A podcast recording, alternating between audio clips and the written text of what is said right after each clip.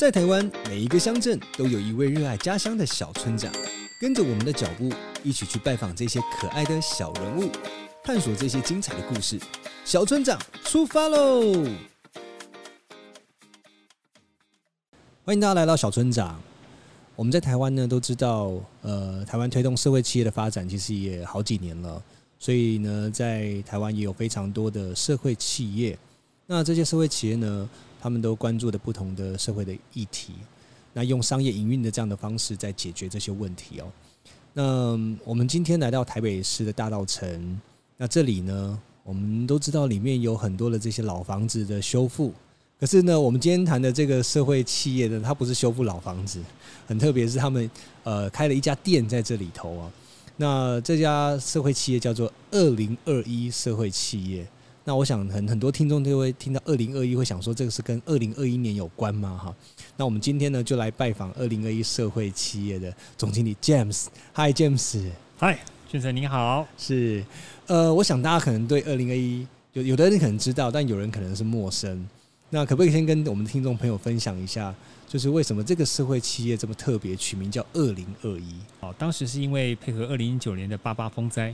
风灾之后，其实我们知道，不只是小林村灭村哈，就是在高雄山上哈，整个土石的变动，所以山上的很多原民呢，是当时非常辛苦的。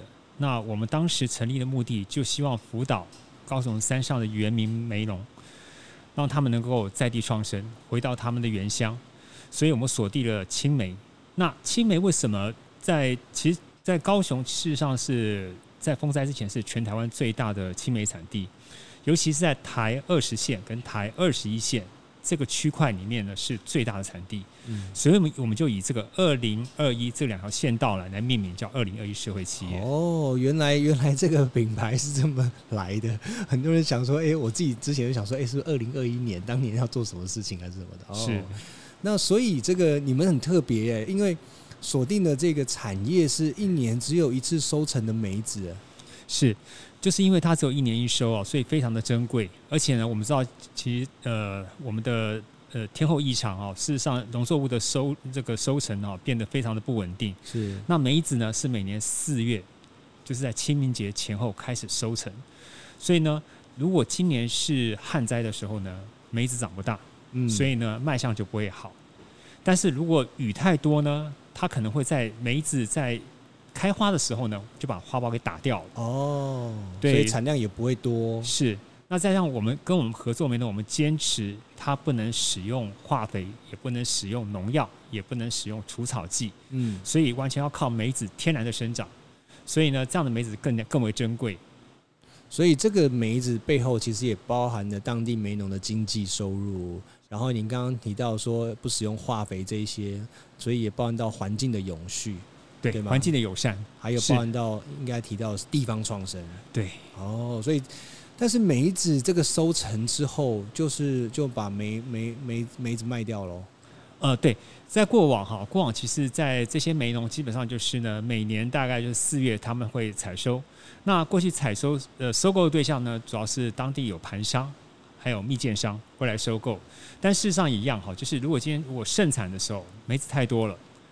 就会价格就不好哦，价格会崩盘。对，但是如果说呢，今年是旱灾，梅子长不好，生长的果粒不多，也卖不到好的卖价钱，也就是因为卖相差嘛，卖相差，价钱也不会好。所以基本上来讲，事实上它是比较比较比较挣扎的一个农作物。对，嗯嗯嗯。但你们用什么样的方式让这些梅农的经济收入提升？还是说你们用什么样的方式在做以经营？OK，所以我们当时跟梅农讲好，就是跟我们合作是一个气作的方式。但讲到气作的话，又不太一样。一般哈，我们知道在台湾，一般我们跟小农气作啊，一般都是蔬果的气作，就是我单纯买你的农作物。是。可是我们做法不一样，我们是做法是希望能够提升台湾的青梅的价值、附加价值。嗯。所以我们做法是呢，我们从日本引进了合格山的制梅技术，我我们教导我们配合气作的梅农，怎么样去腌梅子、晒梅子。然后晒好之后呢，我们叫做梅胚，其实就是市面上我们讲的梅干啦。嗯，在以气做的价格卖给我们。哦。那我们当时定定的价格，其实现在呃，目前在高雄山上的这个那个农会开的价格来讲的话呢，一般是在十五块到二十五块之间。但是我们当时定定这个梅胚价格是一公斤五十块。那我们当初定定标准是青梅是以三十五块钱的价格来做定制。哦，那比农会在收还高哎！一定要这样子，跟我们才希望跟我们合作的梅农跟我们一样永续共好啊。是对。那您刚刚提到说引进这个日本和歌山的酿梅的技术，那跟台湾在酿梅的技术是有什么差别？为什么要特别？引进这个呃和歌山的这种酿梅的技术呢？OK，其实它的前段哈，跟我们一般我们的老祖先呢、啊，就是阿公阿嬷，其实酿梅方法都很像。好，第一段也是用盐去做杀青，嗯，杀青完之后，我们一样是要做漂洗，然后漂洗完晒干，晒干完呢，一般我们做第二道工序就是用糖，那糖去腌制它。好，那那我们在腌糖的过程当中呢，其实有两个有几个目的。第一个目的是呢，糖是梅子里面丰富酵素的养分。哦，对。然后第二个原因是呢，其实呢，糖也是天然的防腐剂。是。对。第三个当然了，糖会把这个梅子的进一步的酸涩味给盖掉。嗯，因为梅子很青梅很酸啊。是是是。所以透过这个糖，让它变得更更温润一点点。对对对。哦，那这个酿梅的过程当中。会不会遇到什么样的问题啊？哦，有啊。其实我们知道第一段的工序就是我们讲是用食盐去腌嘛，哈，那个食盐去做杀青，帮青梅做杀青，哈。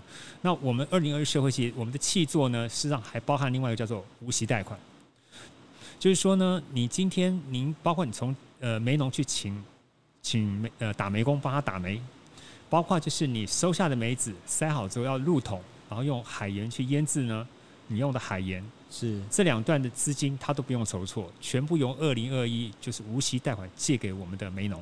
哦，哇，哎、欸，这真的是很很佛心哎，等于说他要制作这个梅胚的过程里面需要用到的这些人工啦、原料啦，全部全部都先由你们先来带电。带电呢。对对对，那当然，因为我们强调，就跟俊成讲一样，我们是社会企业，我们是我们不是 NPO。所以我们当然还是他们要还我们的，还的方式就是呢，我们刚才讲，他每次交给我们的煤胚，或是我们叫煤干好了，是。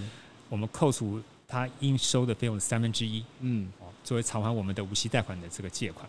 对，那过程当中，其实在淹煤过程当中，其实一淹就要一百二十天，嗯，所以这过程当中呢，因为我们的山上的这些原民梅农啊，他们不可能靠青梅作为他唯一的经济来源。是，事实上他们也会栽种其他的农作物，包括他们其实有个很有趣，他们到晚上会去逛夜市。我想山上为什么会有夜市呢？其实他们夜市就是他们的后面他们去打猎。哦哦，这叫夜市啊，哦，他们叫逛夜市。然后那我也我就问过我们梅农说，那你们去逛夜市一般都打什么东西啊？他说最一般的就是打飞鼠，打飞鼠。好，那他说运，然后再就是打三枪。嗯哼。那然后他说再好一点就会打山猪，他说他说山猪非常的聪明，而且山猪是聪明到会具有攻击性，对，所以很有趣。但我们梅农也很可爱哦，他们事实上就是呃，包括如果有有机会来我们迪化街门市哦，在我们的灯罩，我们的灯罩事实上是原名的这个他们的手工艺术品，嗯，好，我们叫鱼蛤，哦，这是捕鱼用的，对，捕鱼用的。那梅农原名是这样，原名他们跟大地是共好的，是，他们也是永续共好，所以呢，他们。这个鱼蛤呢，基本上是抓大鱼跟大虾，嗯，所以小鱼跟小虾呢，就可以从那个缝隙跑掉。哦，同样的哦，他们很有趣哦，他们去打猎，对不对？他们打到一只山猪回来之后呢，他们也会分给他们的族人，大家一起吃，共好，对，共好，对，所以这些都是他们的经济来源。对，那青梅呢，就是我刚才俊成我提到，就是他一年只有一收，所以就是每年大概就四月。这个月间是他收成，然后他的这个呃，如果说不卖给我们的话，一般的梅那个梅农就是一次性的收入。是，那关于这个产地的部分，可不可以给我们介绍一下？你们的产地好像是在蛮蛮远的地方。哦，对对对对对，其实我们我们是我们的产地落在高雄高雄市啊，那其实它是高雄的最偏乡，它是在高雄，主要我们过去有配合桃园、纳玛夏、六龟，那目前我们的梅农主要集中在桃园。那事实上，桃园纳玛夏跨过山哈，过去就是台东了。等一下，等一下，那个各位听众朋友，我们在讲的桃园哦，不是桃园市的这个桃园，是在高雄的桃园区。是，是，是，是。那好，我们再让大家再更进一步去用用这个呃，能够想象一点去理解这个这个地方的位置。如果从这个呃台呃高铁左营站到这个桃园区。路程大概开车要开多久？OK，如果你出了左营的高铁站，然后你马上搭上车，然后你要开到我们最近的，所以最好上山的一个梅农至少要两个半小时到三小时，而且你车开到不是就看到梅园了？对不起，还没有到，你还要步行大概二十分钟。那事实上，我们有几个梅农哈，它的因为梅子很有趣啊，梅子是一种呃水土保持非常好的植物，嗯，它是生根型的植物哈，所以我们梅农跟我们讲说，只要有梅子的树的地方，它绝对不会有土石流。哦，对，所以你会看到在山上的很多梅树都是种在陡坡上面，是像我们有另外两户的梅农，它呃三户的梅农哈，它的梅园基本上是在平均陡度在是从三十度到四十五度的陡坡，哇。哎，那这个采收要怎么采啊？是啊，所以啊，我我我像我们很多伙伴都讲说，哎呀，好很好奇，他想上山去看一看梅农怎么采收的哈。梅农都跟我们讲说，请我们不要去，为什么你知道？我们去哈，自己爬上去哈，可能爬得已经腿软了。等他们下山，他们要扛梅子的时候，还要扛你下山，他们受不了，都在增加人家的困扰。是是是是，对。所以，哎，那个我我坦白跟跟各位听众朋友说一下，就这一次呢，因为要呃更深入的了解二零二一社会企业。所以呢，在 James 的这个呃引导之下呢，我也进入了这个山区。确实，这个山区的呃路况真的不是非常的好。可是呢，James 他们已经特别选了一个是算路况好走的梅园，让我们上山呢。是，那那那个坡真的也是蛮陡的，就是一般人在上面要工作，确实都会有困难。我们那个摄影记者啊，摄影伙伴一路哦，就是一直滑滑滑。就几乎没有办法固定在一个位置上面，这个真的是非常的困难。那你看到这个梅农呢，就是爬在树上，然后拿了一根竹竿开始在打梅，那下面铺的这个呃塑胶网去接的这些梅子，然后用这样的方式去去采收。更难的是，当他采收完之后，装成了一大袋一大袋，哎呀，我的妈呀，那个那个重量真的是 很可怕。是。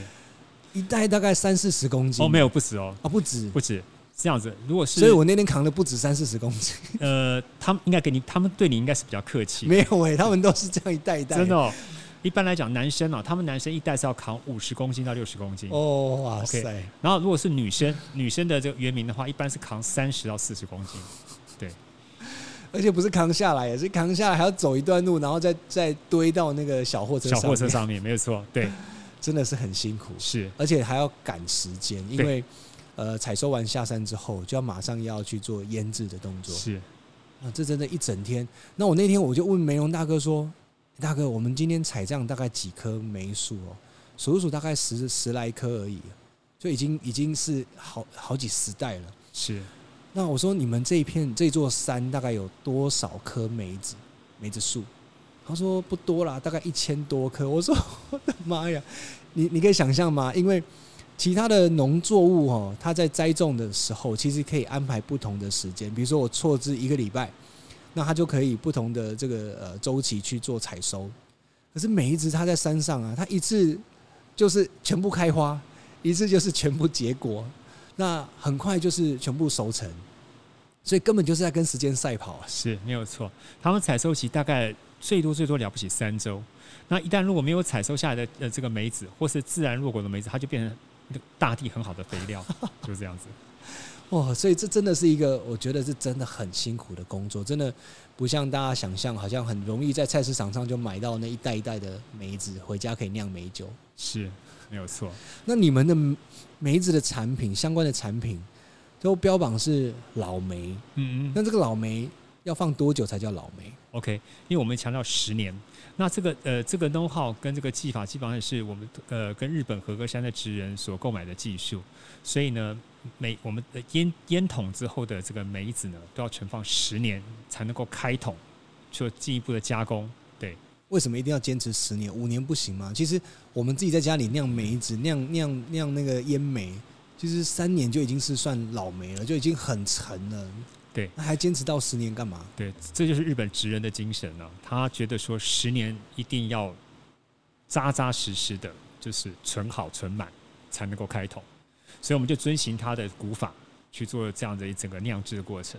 对，就感觉像在做那个 whisky，或者是像做红酒一样，真的慢慢的存放，没错，没错，越陈越香。没错，它基本上其实呃比较应该说比较科学讲法，就是它在陈酿过程当中还会不断的马梅纳反应。所以每一次的梅纳反应的，就是植物蛋白质的氨基酸会不断的分解，它分解之后呢，它粒子会越来越细小，所以我们人体更好吸收。另外就是呢，它不断分解过程当中呢，它的风味会越来越有层次，然后就跟刚才俊成讲，会越来越沉韵，就跟你喝好的红酒是一样的。是，哎，有时候我觉得这样蛮有趣的。有没有可能有没有人来预定，就说，哎，我要三十年后的这个梅梅酱，就是 可以开始，因为你知道吗？像有像那个酒厂有没有？他们不是有有这种十年、十年的，然后自己先预定。比如说，我现在定的是二十年后的，那或者是我这一批我就留下来，那这一批就是我的。二十年后开封，我觉得好像是可以做这样的互动哦。诶，其实不瞒说，居然真的有，其实有群目来找我们谈这个事情。他们觉得我们家老梅，他们其实这个这个，他们这跟我们谈的这个这个。呃，企划他本身对我们产品也非常的有有有有有有兴趣，而且他觉得使用或者他对他身体真的有帮助。是，他就跟我提说，有没有可能我们来做一个群牧，就跟俊成所讲的一样，嗯，我们就来等十年、十五年、二十年，真的有这样的有人跟我们在讨论这个事情，这会很酷，对，真的很酷。那我也很好奇啊，詹姆斯，我想了解，因为我们自己也是社会企业啊，是，但。呃，二零二一在经营这个社会企业的过程里面，有没有遇到一些呃非常辛苦困难的地方？有，非常的多。其实呃，当我们知道我们我们的背后的一些股东们，事实上当时大家都一片善心了，希望能够协助，就是八八风风灾后的这些原民，能够再立创生，回到他们的原乡。嗯，所以呢，当时其实是非常理想化的，觉得说我们就这样子帮他们，他们就会把这个山上的青梅保护好。不要使用肥化肥呀、啊，不要使用那个呃除草剂。是。那事实上呢，我们一开始的确召集了很多的梅农来跟我们合作，但是我们刚才提到了哈，在腌梅桶的过程当中，事实上很多细节要注意的。比如说，我们为什么要帮他寻桶？这四个月当中呢，其实大家可能不知道哈，有一种细菌是专门吃盐巴的。哎、欸，我以前都不知道。没，诶、欸，盐巴不是用来做防腐吗？是，但是很有趣哦，居然有细菌是专门吃盐的。所以你的盐呢会被被被这个细菌吃掉哎，很有趣哎。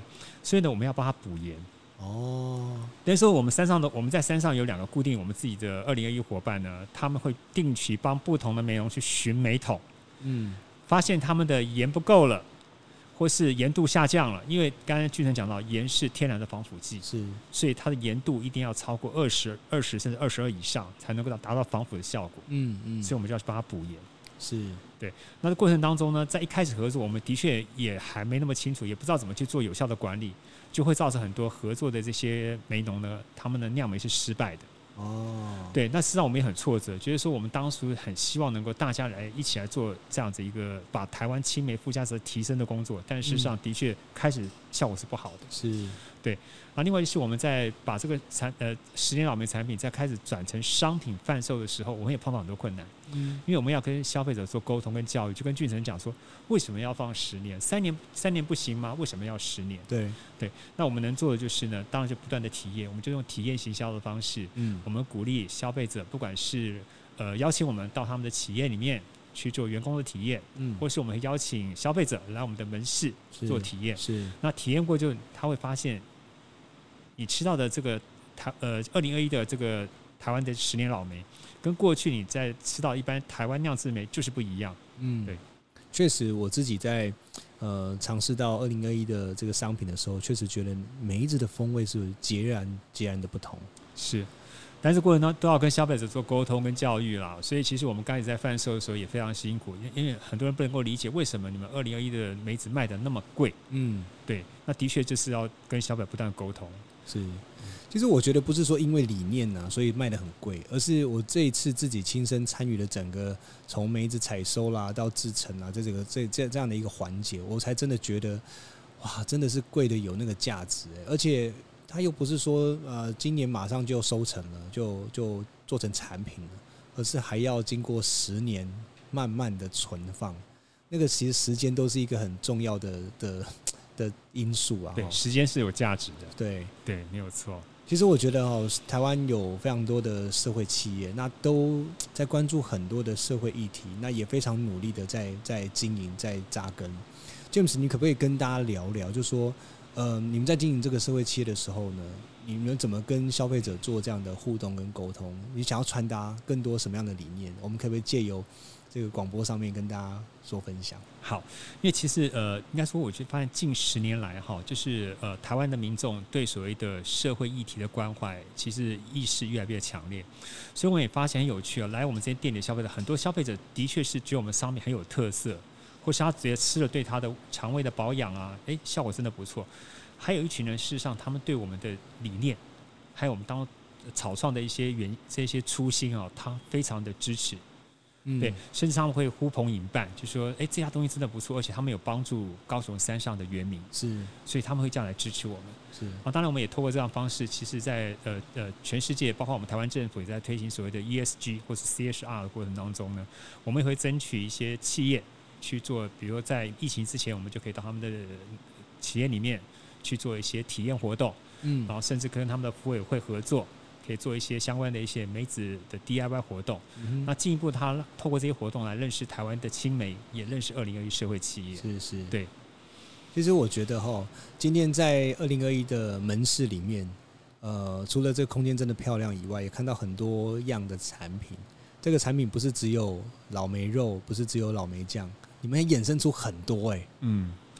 对，所以刚才俊成讲的，就是我们在呃这个企业成立的过程当中，我们一直在突破。因为我们开始是以 focus 在所谓的老煤产品，但老煤产品的确就是刚才俊成讲，不管是时间价值，还有我们的一些工法，都是非常耗工耗时的，也非常耗，就是成本很高。所以我们进一步的开拓了一些比较亲民的产品，所以我们后来开发了青梅酿、黄梅酿，啊，甚至我们也做了所谓的果冻，哇。对，然后我们也做了，其实我们还衍生了，比如说我们有我们我们家一个非常受欢迎的老梅酥。